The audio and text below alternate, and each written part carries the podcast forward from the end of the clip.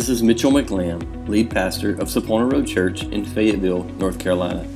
We're so excited you found our podcast. Our prayer is that you're blessed by today's message. If you would like more information about Sapona Road Church or would like to give to this ministry, please visit our website at saponaroadchurch.com. We hope you have a great day and enjoy today's message.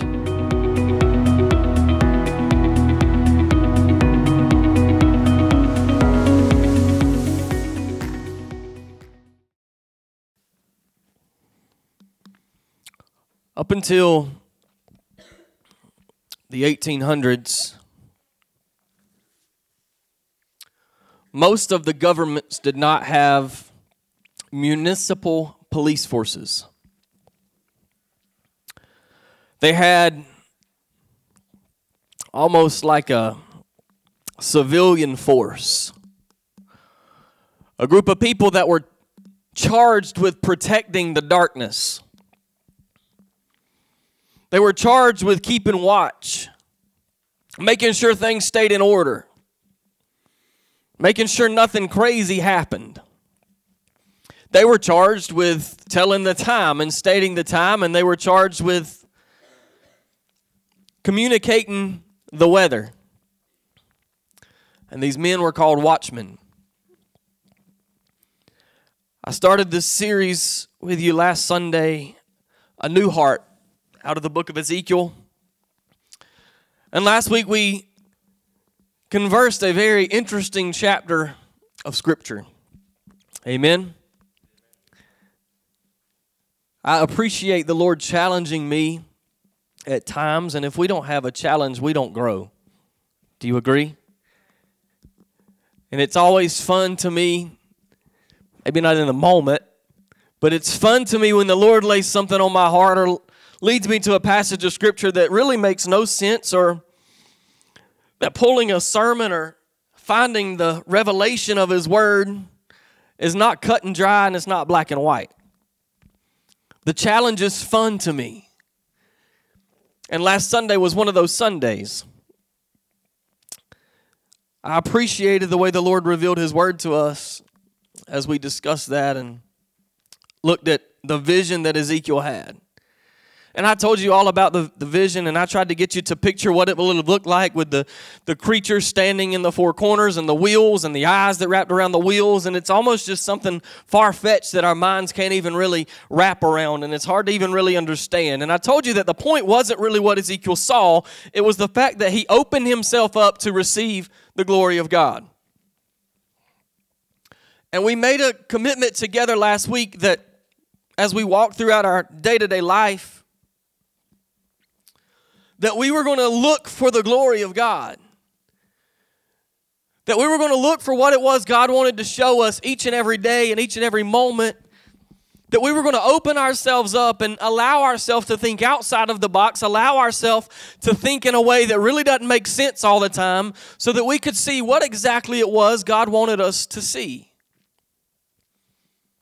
And so we pick up a little bit after this vision, and I want us to look specifically at the charge that Ezekiel's given. And if you'll look at chapter 3, verse 17 with me, I want to read this very simple passage of Scripture.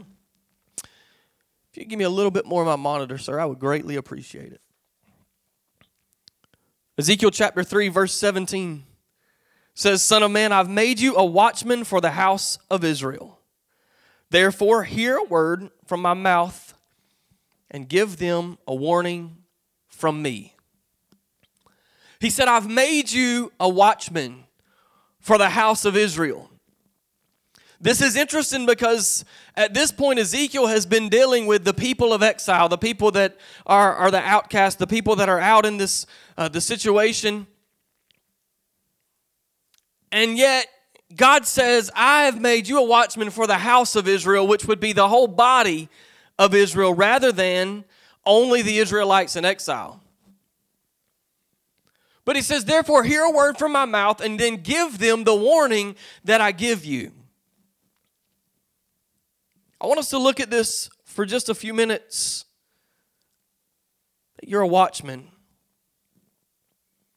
The interesting part of this, where this really begins for Ezekiel, is in uh, chapter, the beginning of chapter 3. And he's seen this vision and he's gone through, and you can read through where the Spirit entered into Ezekiel in chapter 2 and he set him on his feet, and God began speaking to him and give him the, the declaration, the charge of what he was going to do.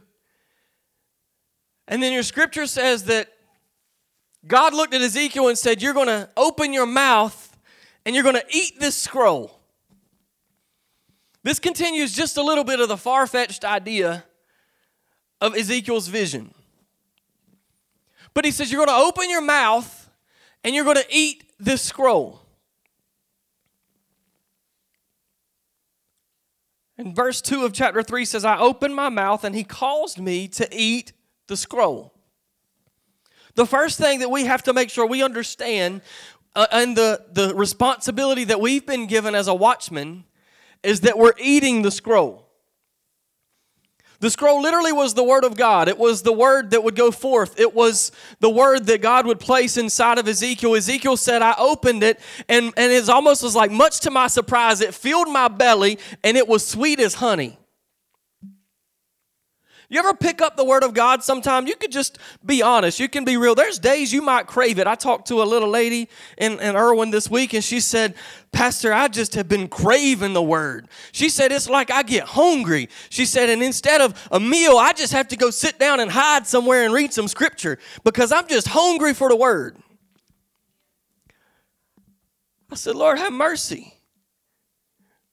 What if we were all hungry, had a physical hunger for the word? But it's not always like that. There's days you pick up your word and you read something like Ezekiel chapter 1, and it's like your mind's eye really can't make a whole lot of sense of what in the world's happening. Or you start going through the genealogies and they begot that, begot that, begot that. And if you really dig down, there's some meaning, there's some meat to that. But sometimes it gets it gets kind of like you're sifting through the sand and it's like, what in the world am I looking for? Amen? I mean, we just be honest. This is the living Word of God, but at the same time, there's a lot of history in this book that God's using to reveal Himself to us. Amen? And if you're not a history buff and you're kind of like me and it's not always been your strong suit, sometimes until God just says, hey, here's what I'm trying to say, sometimes it's words on a page. But God said, Ezekiel, open your mouth and eat the scroll. And I can picture Ezekiel literally opening up and God cramming something down his throat. Now, we say we don't need to cram something down anybody's throat. Amen.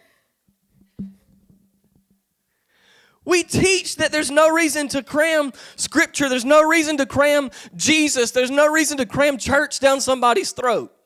Agree? It's only going to choke them up and push them away. And here, poor Ezekiel had the word crammed down his throat by the author of it himself. But to Ezekiel's surprise, he said, I ate it, was in my mouth, and it was like honey and sweetness. What if we pick up the word with the intentions of getting full? What if we pick up the word with the mindset that I'm about to sit down and I'm going to eat me a delicious nine ounce thick cut sirloin cooked medium with just a fine, good little bit of red juice in the middle of it? What if we sat down in front of our word and we picked it up and we got ready to feast on his word the way that I would be ready to feast on a nine ounce thick cut sirloin? What if we anticipated the fullness? The way that the taste was gonna was gonna touch our tongue. What if we what if we looked for the flavor of the word the way we look for the flavor you're gonna look for in your lunch in a little bit?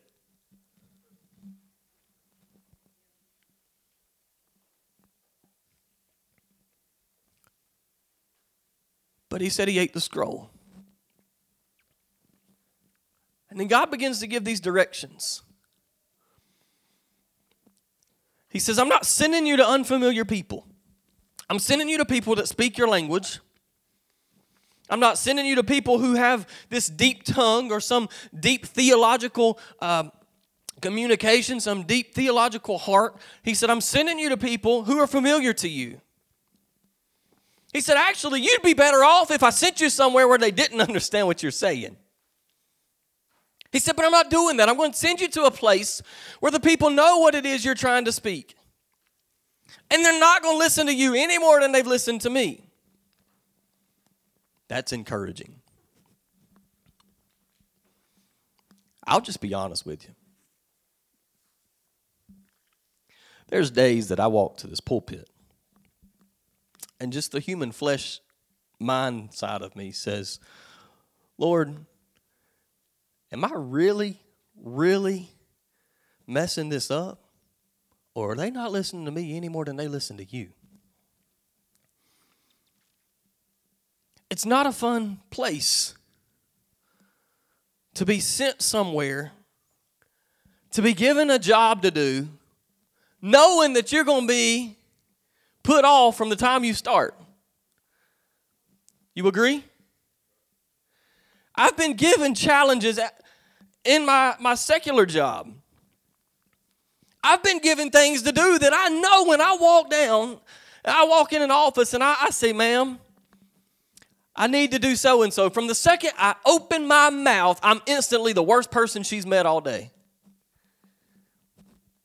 Something that's going to completely help the situation. Something that's only going to make things work better. Only going to work things work make things work smoother. Yet because I want to touch what's comfortable to her, I am now her enemy. I want to change a few settings on her computer, and she thinks I'm going to destroy her whole world, that nothing will ever work the same again. But it's because she's comfortable. And so here Ezekiel is being sent into a place where he is probably pretty comfortable. And God says, hey, by the way, from the time you walk in the door, you're not going to be received any more than I am. Nonetheless, you go do what I say. That's a challenge. To know that we've been called to do right, to know we've been called to walk in integrity, to know that we've been called to carry the gospel every place we go, every minute of every moment of every day, knowing that it's going to have the door shut.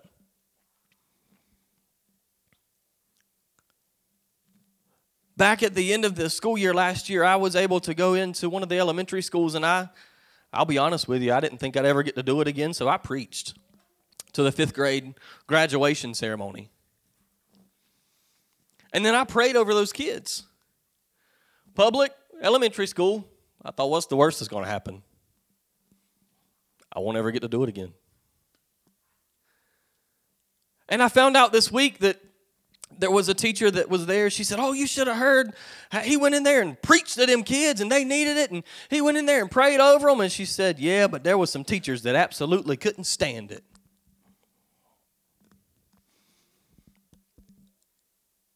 I don't like rejection. Do you? I've never met anybody that did. And even though I knew that I was in the place I was supposed to be, and even though the multitude received what I know God sent me to do, two or three people that don't receive it will destroy the high that you have because of doing good. I couldn't imagine what it would have been like to be Ezekiel. He said, You go and you speak my word. But then he says in verse 8, because he's just said in verse 7, hey, Israel's not going to listen to you because they don't listen to me. He says, but I'm going to make your heart, your, your heart as hard as their heart. I'm going to make your forehead as hard as their forehead. So you can butt heads with them, so you can go to bat with them on the same level that they are on. What has God done? He's prepared Ezekiel. He knows where the people are. He knows the, the place that they're at. He knows the heart that they have. And he says, You know what? I'm going to give you the sustainability. I'm going to give you the endurance. I'm going to give you what you need. Put on your big boy britches. I'm going to strap you up and I'm going to make sure you're good to go. Go do what I say. So we ingest the word, we allow God to equip us, and we stand as watchmen. Ezekiel was put over two different types of people. I got brackets in my Bible that I've drawn around verses 18 and 19 and 20 and 21. In verse 18, God says, You're going to speak to the unrighteous people. He said, And when I say you're going to die, you better give them a warning. And if you don't give them a warning, and they die in their iniquity, their blood is on your hands. Family, that's scary.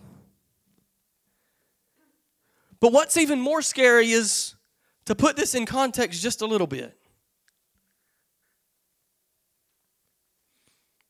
We don't have any reason to believe that Ezekiel knows anything about resurrection. We don't have any reason to believe that Ezekiel knows anything about eternal life. And so, Ezekiel, being appointed as a watchman, has been told hey, if you don't do what I say. You don't say what I say to these people. You don't say, hey, if something don't change, I'm sorry, but you're going to die. We can't look at this in New Testament eyes. We've got to look at this and understand where we are.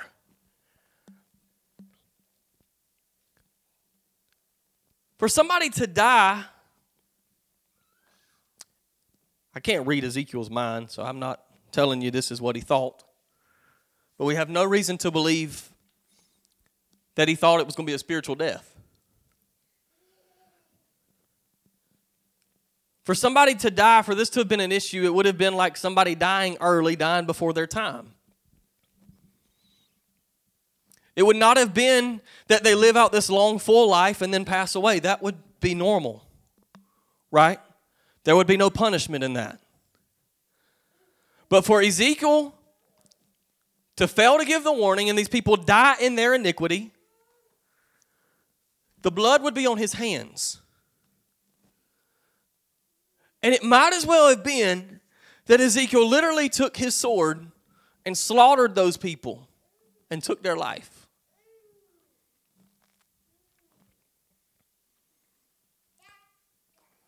It's no different than a murder taking place. Are you following me? You with me?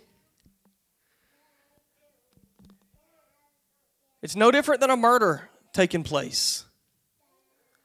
If I've given you a warning you've not heeded to the warning, you've not done what I've said, and they die like they are, then their blood is on your hands. You might as well have just killed them.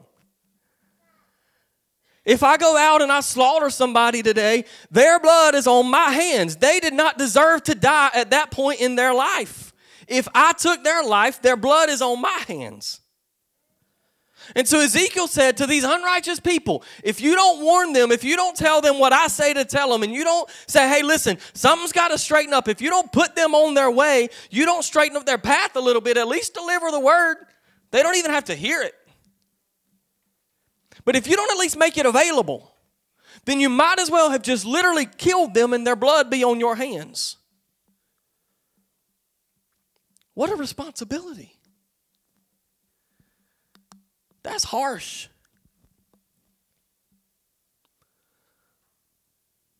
That's strong. So if I allow fear to overcome me, and I don't deliver the word of the Lord that the Lord says, and I'm sorry, but we have the word of the Lord more so than Ezekiel had because you've got the end of the book. You know that all sin and fallen short of the glory of God. You know that we all have righteousness through the blood of Jesus. We know the word of the Lord. Amen. I don't have to wait on God to audibly speak and say, hey, go tell these people that if they don't straighten up, they're going to hell. Not to say He won't, but I already got that.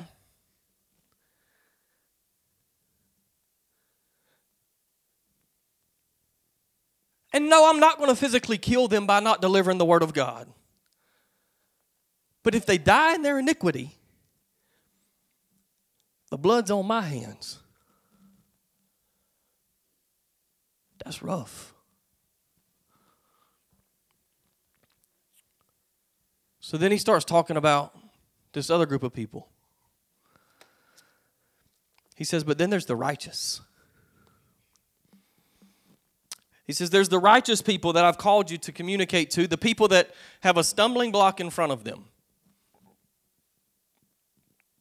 God is not going to put anything in front of us to allow us to trip and fall. I believe that God will not remove every stumbling block because He's going to see if we're smart enough to walk around it or to fall over it. I don't believe He's going to place it there for us to fall on our face. He, he's not. A, he's a God of love, but He's a God of love, and He's going to leave it there to see if we got the sense enough, if we're willing to walk around, or we're going to allow ourselves to fall over it. He says in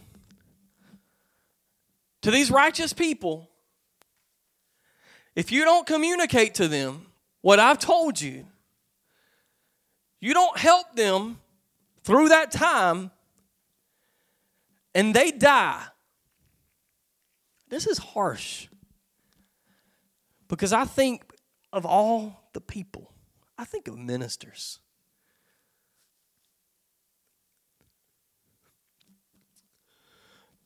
Ministers that I know that have got up in life and failed.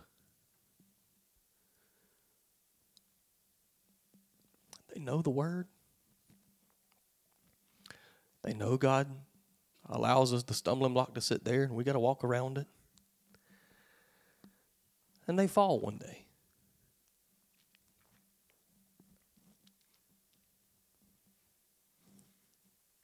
Their mistake doesn't erase their past. And I'm not using past in a negative context. I'm talking about the life of ministry, the souls they've saved, the, the souls that they've seen won to the Lord, the, the kingdom that's been built through their ministry. The one mess up doesn't take away the good that's been done. But God told Ezekiel that if you don't warn the righteous and they fall and die over that stumbling block, that the righteousness that was done will be forgotten. Not only will it be forgotten, but that's on you. It's on them, but it's on you. That hurts. That hurts my heart. Some of you have been in this game a whole lot longer than I have. And you've been living for the Lord twice as long as I've been alive. To think that your righteousness, the life you've lived, could be lost, could be forgotten because one of us allowed you to stumble and fall is heartbreaking.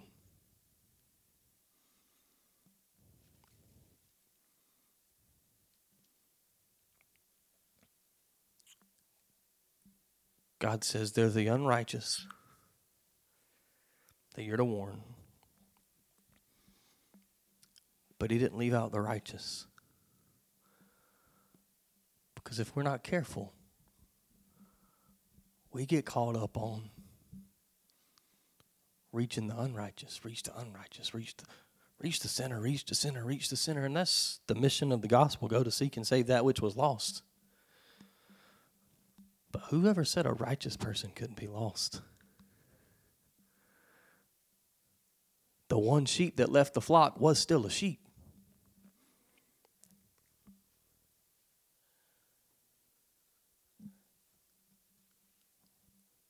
He said, I've made you a watchman over the house of Israel.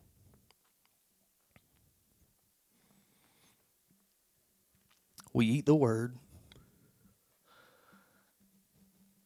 We allow ourselves to be equipped. Scripture says that after you beat the scroll, he told Ezekiel, fully understand this before you go forward and try to speak. Grow yourself, make it known, put it in your heart. Your belly's full, now let it digest. And then he gives the target.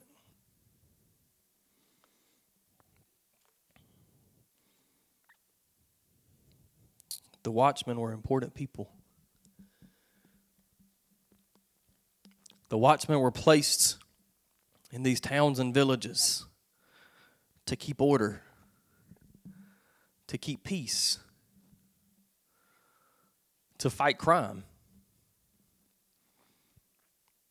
But they were also put there to support. They were put there to help the hurting to lift up those that had fallen. And you and I have been placed as watchmen over the house of Israel. Would you stand with me? Would you come play something soft, please, ma'am?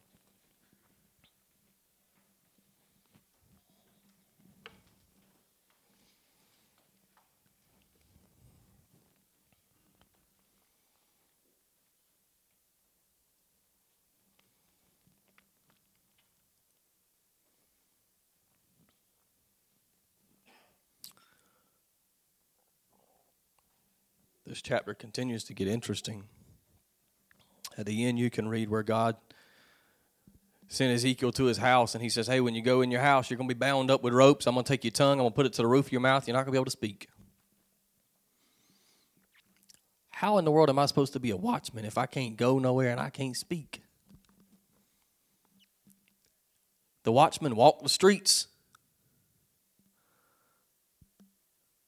They stayed in constant movement. They stayed in communication with the people they came in contact with.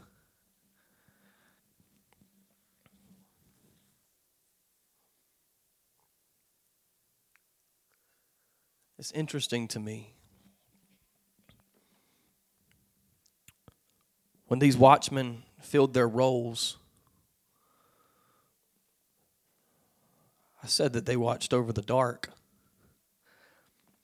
because there really wasn't any light. We didn't have modern day electricity. The pretty street lights weren't glowing, and you couldn't see a town from miles away. You talk about dark, it was dark. And here these men are flying solo. Don't even necessarily have a wingman. Walking the streets, making sure there ain't no chaos breaking out, making sure there isn't anything crazy going on. And as I studied the watchmen, they would carry some kind of lantern, some kind of candle, some kind of torch, but it was fire. And their way was lit with the fire.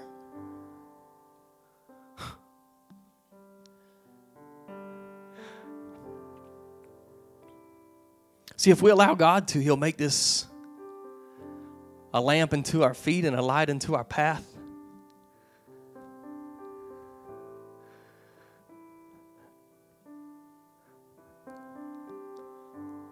And I believe that if we allow His word to go forth in front of us, I was up really late last night, and I had my first cup of coffee at midnight. And I had my second one, I don't know, 12, 30, 1 o'clock. And when I freshened up that cup of coffee, there wasn't but just a little bitty bit in the pot. And so, you know, that hot plate had that coffee hot. And I poured it in that cup and I wrapped my hands around that cup, and it was all I could do to even hold on to it. But I still wanted to. It was on the point it was burning my hand, but I still wouldn't let go of that coffee cup. I even bent my face over it and I huddled around that coffee cup. Because there was something about the heat that draws you. You ever walk by a campfire and not go back up to it? If you've done that, something ain't right with you.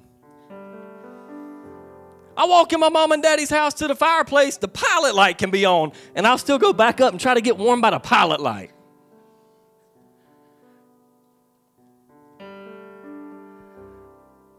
You've been appointed a watchman. You have been, been appointed the watchman over the people that you come in contact with. He's not sent you to unfamiliar people. He's not sent you to people that don't speak your language. He sent you to people that ain't going to listen to you. They don't listen to him. But it don't matter because you've been appointed to be a watchman over those people. And there's going to be unrighteous people that if we don't watch over them and we don't correct them, we don't speak truth into their life. That don't that's not all we're going to do. We're going to be there to support them and lift them up and hold them and carry them through the heartaches and the hard times. Regardless, you've been appointed over the unrighteous people. You've also been appointed over the righteous people. If you think back, I can think back over life, and it's almost embarrassing how many people I know that once stood beside me in situations like this. I just stood beside them in a pulpit, and they're nowhere to be found in a church. They knew the Word of God, they, they lived it, they loved it. You've been called to be a watchman to the unrighteous and to the righteous. It would be a crying shame for all the righteousness that's been done in the name of Jesus to be forgotten because somebody won't stand and watch. We better wake up. The watchman can't go to sleep. The watchman can't sit in the guardhouse and make sure everything's okay. The streets are dark. You ain't got a clue what's going on around the corner unless you go look.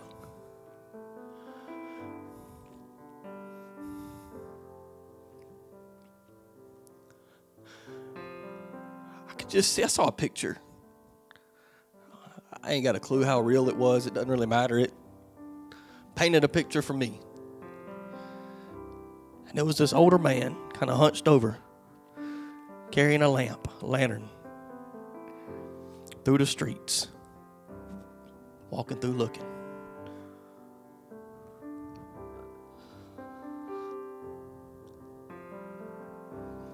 And I thought, Lord,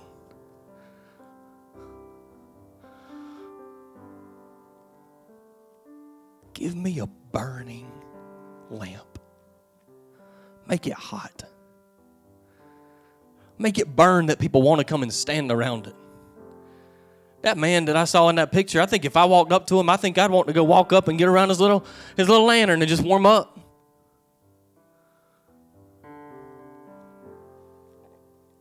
Ingest the word. God, give us a craving make us physically hungry for your word. I don't know that I've ever had anybody tell me that till that little lady told me that this week. She said, Pastor, I get hungry. I just have to go find a corner and hide somewhere and just get some scripture. I thought, some teriyaki chicken.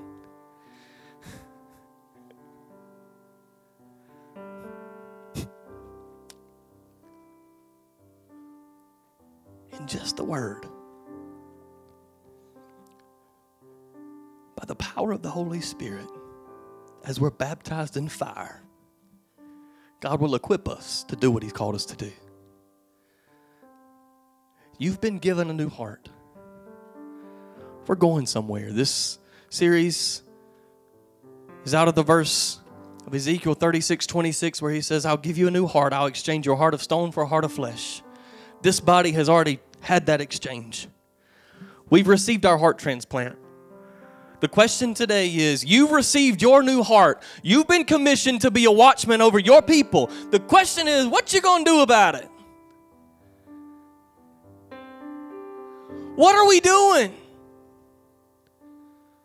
What are we going to do about it? What are we doing about it as a body? What are we doing about it as a family? What are we doing about it individually when we walk out the doors and we're not associated with this family right here. It's easy for us to get excited. It's easy for us to make commitments. We're standing here, there's power in numbers.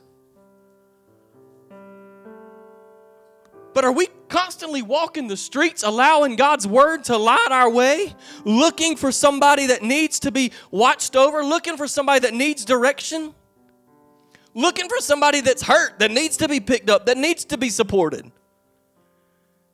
My God moments this week, one of them was that little lady who just needed to pour out her heart stood right there and started letting tears roll down her face. Why, why do I feel alone? Why is it that I feel like nobody wants to, to be close to me? Why is it when I get a friend, I feel like the friend leaves me?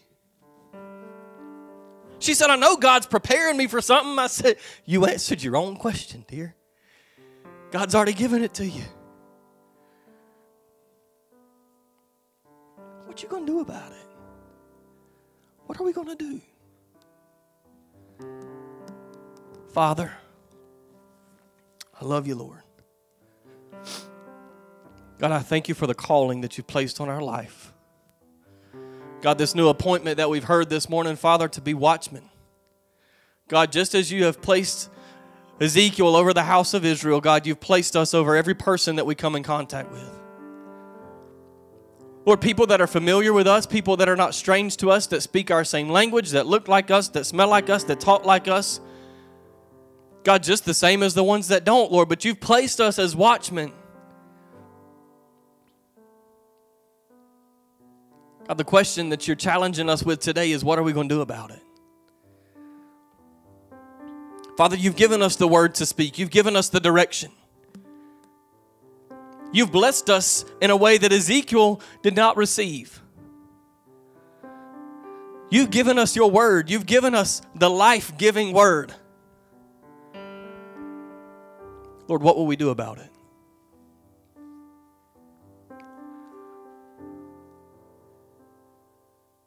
Help us, Jesus.